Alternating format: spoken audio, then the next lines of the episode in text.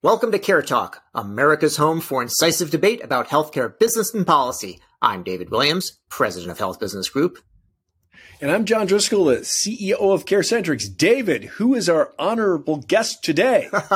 John, whenever you say honorable, it makes me worry you're going to get like a sucker punch in there against them. But no, to you, case, we, only we for you, David. We have a very, we have an outstanding guest today, Dr. Dina Bravata, a healthcare entrepreneur, and so much more. And she's going to talk to us about mental health, John. Well, Dina, my old friend, welcome. And I'm so excited to have you on to, to, to, for us to kind of talk a little bit about and unpack this big issue about mental health, COVID, behavioral health, the teen mental health crisis. There's a lot to dig into since you were one of the co-founders of Lyra and, uh, and an internal medicine and a, and a, and a healthcare policy wonk. Uh, welcome. Thank you so much. It's great to be with both of you. John, before you ask one of your big intellectual questions, can I ask a question that has been on you my mind? Try. I'll, I'll try. try. Here, here's the question. What is behavioral health? Uh, you know, it's a great question. And I think that like people, you know, on, in, on our side, right? Like we use that term all the time and just expect everyone else to know what it is. So behavioral health is defined as the combination of both mental health plus addiction services. And so it is like the broadest possible, um, category for like the topic of helping people with any of those kinds of issues. I, I really do hate the way healthcare people generalize things to the point where it's really hard to understand what they're talking about.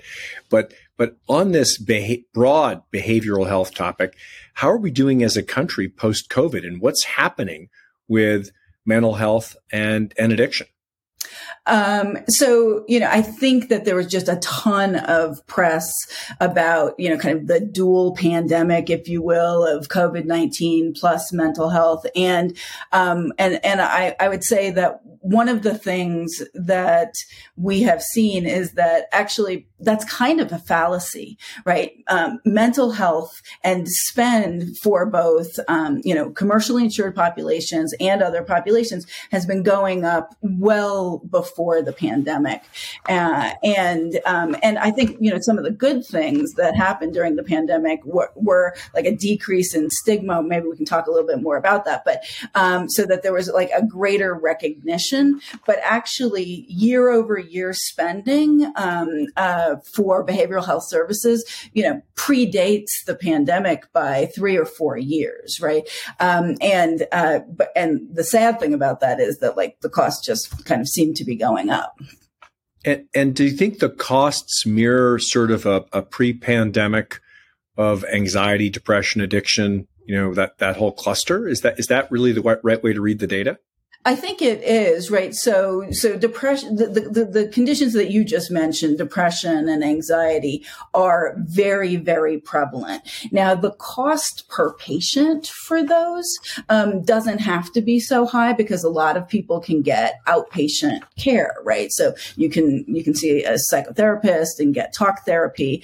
Um, you you know if you if if it's not so severe, right, you might be able to do well with just a digital intervention, right? Like digital digital psychotherapy, or you can see your primary care doctor and, you know, get some meds, um, or see a psychiatrist, right? Like all of that outpatient care need not be so expensive.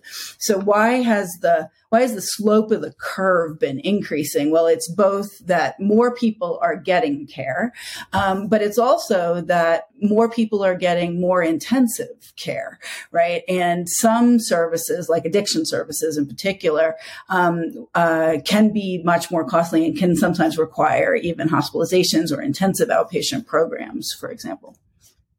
So, how much of the of the growth you know, is related just to the reduction of stigma so that untreated people are being treated and how much is that, that, that, say prevalence has gone up over time?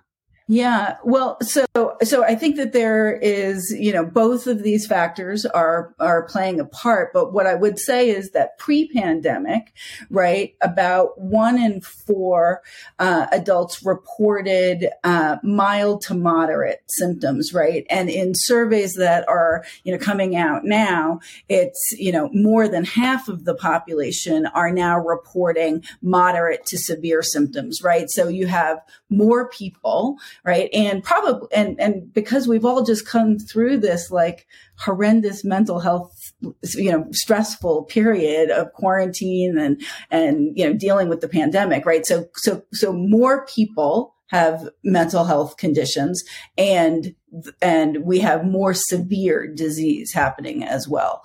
So um so uh, you know and how much of it is that like okay well once you get so sick then you know stigma be damned if you will um, i'll go in and get care. Uh you know I, that is certainly i think also playing a part here.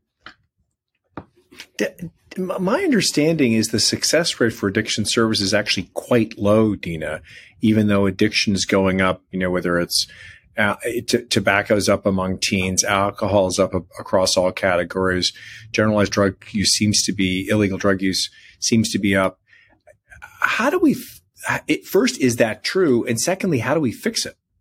Yeah, I think it depends on the population that you look at, right? Um, and uh, but but ad- taking care of addiction is a thorny problem, right? And it's so um, there is a company called Annum, uh, which was based um, on the AbleTo model, and um, and uh, the reason why and and they took care of people with heavy drinking, and um, the reason why the company was called Annum is because um, you know. You, you, need a year of care, right, to really change someone's behaviors. And so, so um, it isn't to say that you know that people who have severe depression that that isn't a chronic condition that requires lifelong care. But I think if you're comparing, you know, addiction issues to more, you know, kind of mild to moderate mental health um, symptoms, it's it's harder to take care of. And what you mentioned, you know, is that some people could just benefit from a digital intervention. I've read about these digital therapeutics and it's like developed like a drug, it's approved and it's, but it seems to me, I mean, isn't it just a game? It seems like it's like a lot of just hocus pocus involved in this. So what, what am I going to be prescribed uh, something for it? You know, tell my kid, you know, go play on the computer. Is it any different? Um, well, it's, it's, a great question. I um, so there was a there was a study that came out in the British Medical Journal that tried to actually answer the question that you're posing, David. Right, and so and it's considered a negative trial, right? So um, th- there are lots of studies of individual digital interventions that show that they work, but this was this was a study that looked uh, um, uh, uh, trying to compare in person psychotherapy with digital psychotherapy, and it was a negative trial because um, because the in person psychotherapy uh, had greater benefit than the digital um, uh, intervention alone. However, uh, in an ad hoc analysis, what they looked at were those folks who uh, stuck with the digital CBT for at least six sessions, and in that population, actually there was therapeutic equivalence between seeing someone in person and using um, the digital tool. And so my read of that is that psychotherapy is hard, right? You know, you're changing how you think about things and how you behave. And, um, and if you have to show up and talk to your psychotherapist, John, about it, and he's going to harass you, um, you know, have you done your homework? I'll definitely harass him. Yeah. Um, uh, you know, that that's a motivation to do the homework and to do the hard work of psychotherapy. And that with a digital tool, not all of them have, you know, that kind of accountability built in. So, so a lot of experts really think of digital tools as an effective adjunct, but I think that there is also a lot of promise of using them, especially if you can use them in an engaging way so that you really can get people to like do the work, right? Um, because like, I think there's ample evidence to suggest that if you can do that, they are effective. Dina, I think the, the other challenge in, in the digital therapeutic area is, is that if you once you start digging, you realize there's literally thousands of digital tools out there. And I think, David, if you, you, you rank them by by where it's effective and where it can be in, in integrated, but there's also some other interesting research, Dina, where a, a number of those subpopulations actually were more comfortable given an alternative being a regular client of the of the of the robot shrink than the actual shrink um, for a number of reasons. One, the the, the stigma and the personal they they felt like they were making progress. Mm-hmm. Second, convenience. I mean, it was working. It's if it doesn't work, they don't people don't show. Second, convenience, and third, the the the the the, the perceived anonymity um, mm-hmm. so that they could they could uh, unpack it without either uh, success, convenience, or or or or safety. I think they don't work.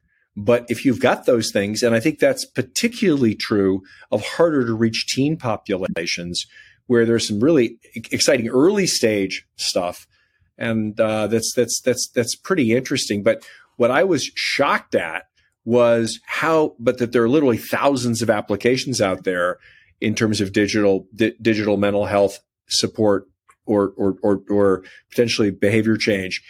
Uh, how how do you? I mean, you're an expert in this area. How do you filter through for what people should be looking for versus not, as a as a as a as an expert and a thoughtful consumer? Oh, well, so first I would say, you know, if someone is, you know, is working with a clinician, either a primary care doc, right? Um, and it'd be fun to talk a little bit more about the role of primary care in treating behavioral health conditions, but, you know, or a psychotherapist, they likely have some tool that they have used. And so I, I think that that's probably a great first step. Um, but then I think, right, like, so, so CBT is like perfect for automation. Cognitive, right? Co- cognitive behavioral therapy, the, yes. the, traditional talk therapy. Yes, thank you. And so, um, but like the instance, right? So, like, what is the issue that this psychotherapy is trying to take care of?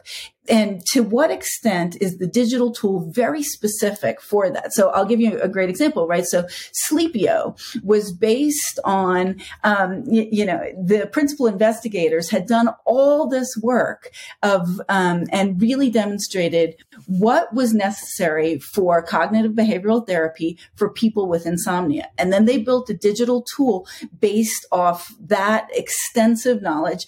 And oh, by the way, it really works, right? Sleepio is a great um, digital therapeutic for people with primary insomnia, and um, and so I so there are other applications, right? So you know, other folks have built specific things for post women with postpartum depression, for example, right? And I, I think that kind of specificity of what are the exercises, you know, that are like specific for that particular population, that would be another thing that I would look for. It's probably good David, because are you, you smiling because you're are you smiling because you're thinking about what my psychiatrist is working on with me because it's a broad range. If that's no, John. Here's what I'm thinking about. So you think about like we use these terms like adherence, right? So you want someone who's adherent to their digital therapeutic. Well, it's not that different from thinking about somebody who's building an app and they try to make it to be addictive. Now, as Dina said, that you know the whole point about behavioral health as it encompasses addiction as well as as well as mental health. So some of the same things that we look for adherence is actually is like kind of cause an addiction or it's going to play on on the same kind of uh, kind of forces there. So I like neural the idea. Pathways. No, it'd be it'd be the same it'd be the same neural pathways. You're right. So it's sort of like, and then if I like, did you know, the digital health is convenient. On the other hand, maybe if I have anxiety, it also enables me just to stay on the, so- the sofa instead of going in. And even if I don't get anything out of the uh, the therapy session itself, the fact that I got on the train or went outside, had to get dressed, maybe that's therapeutic too. So I, I just I just want to caution us to be careful uh, but what we're enabling and getting excited about. Yeah, David, you're you're kind of touching a little bit on, um, you know, with this convenience factor on the role of telehealth in behavioral health. Maybe we could talk about that sure. for a second. Let's do that. So, and you know, you're doing so, a very nice job. You don't realize that John is such a, a difficult guy that when you say maybe we should talk about this, he, he's supposed to say, "You're being guided, John. Let's talk about this." Okay, let's talk about telehealth, and let's talk about primary care too. I, I want to get I, that one. Yeah, well. Go, Dina. Let, us let's let's uh, let let's let's let's dig into telehealth because telehealth is the the hot new thing, or was the hot new thing in healthcare. Now with the end of the public emergency regulations, it's really under a new level of scrutiny as to whether the flexibility that the feds allowed. David, uh, you got to follow the regulatory stuff. Got to do it, John. Closely um, that that that there may be some restrictions and barriers put into something that it felt like during COVID we kind of proved that it worked. I mean, any any any any thoughts on that, and specifically with regard to mental health access? Yeah, for sure. So prior to the pandemic, there was about 4% of outpatient visits uh, for commercially insured populations were managed through a telehealth visit. Um, and that went to in excess of 90%, you know, by April of 2020. So like a month into uh, the pandemic. And there's a lot that is hidden in that, that enormous shift from, uh, you know, not just who got telehealth services, but but very importantly, who provided them, right? So prior, there were a lot of companies like, you know, Teladoc, Doctor on Demand, um, you know, Amwell, uh, that were specific companies that provided telehealth services. Um, but what we see today in this enormous shift is that actually, like every doctor in America, or most, many doctors, right, like had to be able to offer telehealth. And so, so, so that's, I think, you know, for me as a primary care doc, historically, right, that's a great thing because it means that the patient's care is not being discoordinated, right? They aren't getting like a telehealth service from mm-hmm. one entity that's not necessarily able to see their full medical record and, you know, and isn't, you know, sort of the team taking care of them. Okay. So, so to your your point, right, telehealth, you know, peaked and is starting to come down a little bit, but, you know, we still have enormous, right, like the, the public really, you know, figured out that even, you know, seniors whom we might have thought to be um, less tech savvy, right? Other populations that I think we were all surprised used a lot of telehealth. Now, um, on the commercial side, um, uh, today, interestingly, about 80% of telehealth services are for a behavioral health condition, right? And, and that makes a lot of sense, right? Because you can do psychotherapy. You don't really need to do a physical exam, um, right? Like, you, you guys figure out which of you is having a bad day or not, you know, uh, via this, uh, this modality. And so telepsychiatry, telepsychotherapy, um, now representing just this huge proportion of, um, of all telehealth services.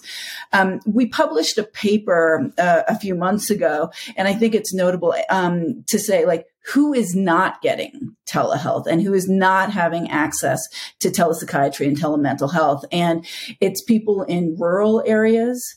Um, it's younger people. Um, uh, it won't surprise you that it's lower income um, and other populations, other vulnerable populations. And so I think the SDOH disparities that we have elsewhere in healthcare are really like apply, you know, are, are evident here as well. So you talked about, you know, people were surprised that maybe older populations are willing to use telehealth. Now they also have, they tend to be well insured with Medicare, um, and they use Zoom so that they can talk to their grandkids and all that. How are, how are the kids doing? How about mental health for, for kids? How's, how's that gone? I've heard a lot of concerns and, you know, maybe split it out by, by age group because it's not just, you know, kids versus seniors. Yeah. Um, so I think that, and, and I, I, I, hope that th- that this will not be news to people. I think that there is now a light that is being shown on really this mental health uh, you know, like epidemic, you hate to use that word these days for uh, kids and teens. So the rate of growth of mental health spending among um, adult populations was about 13% between 2021 and 2022. For kids, so for pediatric populations, so that's 12 and under, the rate of gro- growth last year was 23%. And for teenagers, it was um, 18%. So, so like, so, so, and the actual spend on those kids is higher. So it, it's, it's not quite double, but almost. And so, so why is that, right? Like, um, why are, I mean, they're little people. Why aren't their bills smaller than for adults? And, um, and experts in this area, you know, really, um, uh, you know, corroborate this finding, which is that like kids are presenting later in their course of disease. Therefore, they're requiring more intensive therapies, right? Often they're actually actually requiring hospitalization. So a lot of those factors that we talked about earlier that are driving costs, we see that in particular in pediatric and teen populations. How, Dean, and, how does um and, one where I got another drug question, John, before I, it'll sure. slip my mind. How is um how is uh, the you know legalization of cannabis playing into mental health for for teens and and for adults for that matter? You know, I'm not an expert in the area. I think that, you know, f- certainly there are acute illnesses associated with like acute psychosis um, uh, from uh, use of marijuana uh, and that are driving hospitalizations. That, that's an expensive thing to take care of. Also, um, there are, you know, folks who are suffering from addiction from those, um, even though they're classically not considered um, uh, high, highly addictive addictive substances, um, some people are finding behaviorally that they're unable to, you know, sort of enjoy a day without them. So, uh, so you know, I, I think that still today, you know, among you know sort of the the like what's driving the big numbers for commercially insured populations it's um, it's much more alcohol um, and you know other sort of standard uh, substances so, Dina, I wanted to dig into the, the the the stigma meter here. Like, if you if you say, you know, the most stigmatized form of health conditions like sexually transmitted diseases, sexually transmitted stuff, and the least is like going to uh, a di- going to a, a, a, the pediatrician when your when your child spikes a temperature of, of, of over 100. Where are we in terms of progress to get mental health and addiction services? Closer to just a, a visit to a, a, clinician versus versus something that, that's hidden, which I think is is is is a compound challenge for mental health in general. Yeah. Um, a, a, friend of mine who's a smart benefit leader said to me pre pandemic uh, that, let's see, I, I, want to be able to quote him exactly, um, that the specter of shame uh, around mental health um, extends deeply into my office. And by that, he meant that the notion that you would walk into the head of HR of your department and say, you know, my heroin addiction is really getting the better of me. I'd like some help, please. Right. Like th- that's not something that happens very often. Right.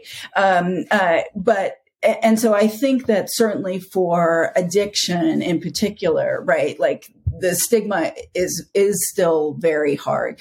Um, but you know, we the during the pandemic, people talked about right, like you know, sort of mommy's little helper, and you know, and and many employers re, like put out you know, and like many new benefits around mm-hmm. mental health. We did a bunch. We we we we added all kinds of stuff because we're work from home and you can't you can't even help your friends if you're not around them if you're work from home. It's a, and at a number of different levels we at the CareCentrix and a number of others tried. I, I i still feel though that you're reinforcing the truth which is you know, like let's look at opioid use. Uh, opioid use epidemic is still going up.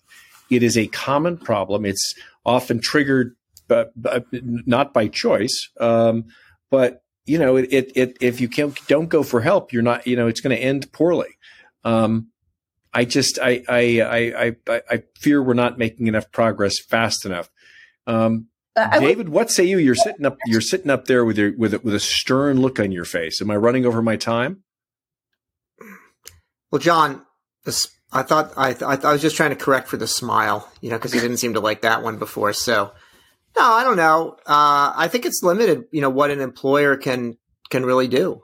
I mean, yeah, they you know, they're going to go and solve all, all the problems. And you talk about, uh, you, the, you know, opioid epidemic was, was upon us and it seems to have gotten worse during the pandemic. It's harder to do anything about it because people aren't even, you know, aren't even working. You've got things like fentanyl that are out there. So imagine trying to stop that.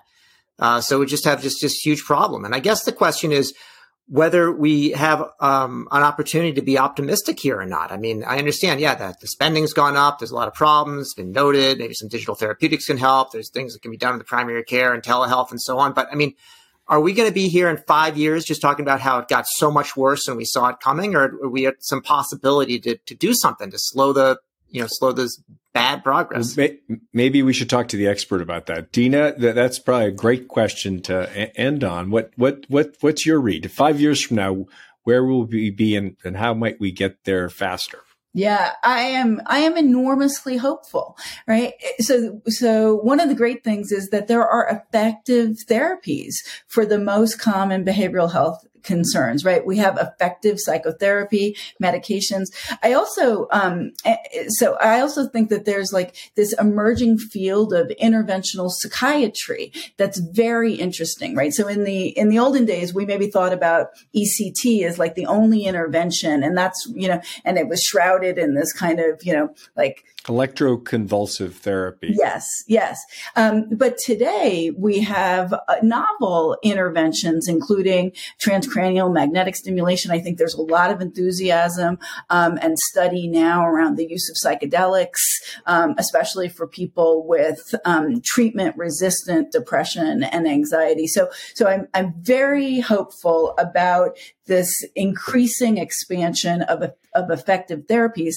And back to the point about the role of employers, I think that employers have a huge role to play, right? Because if your employer is saying, look, this is so prevalent and, um, and we all have to, um, you know, take care of our stress and our mental health, right? And, you know, today, 78% of employers offer a mental health program and many of them offer more than one, right? So not just like an EAP, right? But, but like a, a, range of programs for, you know, folks with more mild moderate disease and then, you know, for more significant disease. And so, so I, I am, I am very hopeful about this. I think, um, you know, I also you know, on that we talked about teens and, you know, there are companies like Brightline that are really just dedicated to kids and their families. And, um, you know, so we're, we're having, you know, more and more innovation around the care of specific populations as well. So I think lots to be very, very great. Well, John, now I'm smiling, now I'm smiling, John, because it's a, I love ending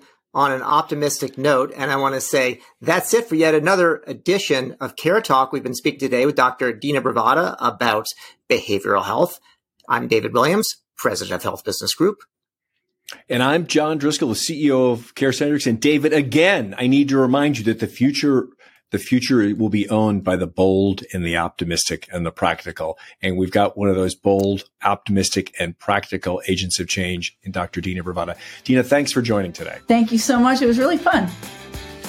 And if you liked what you heard or you didn't, please subscribe on your favorite service.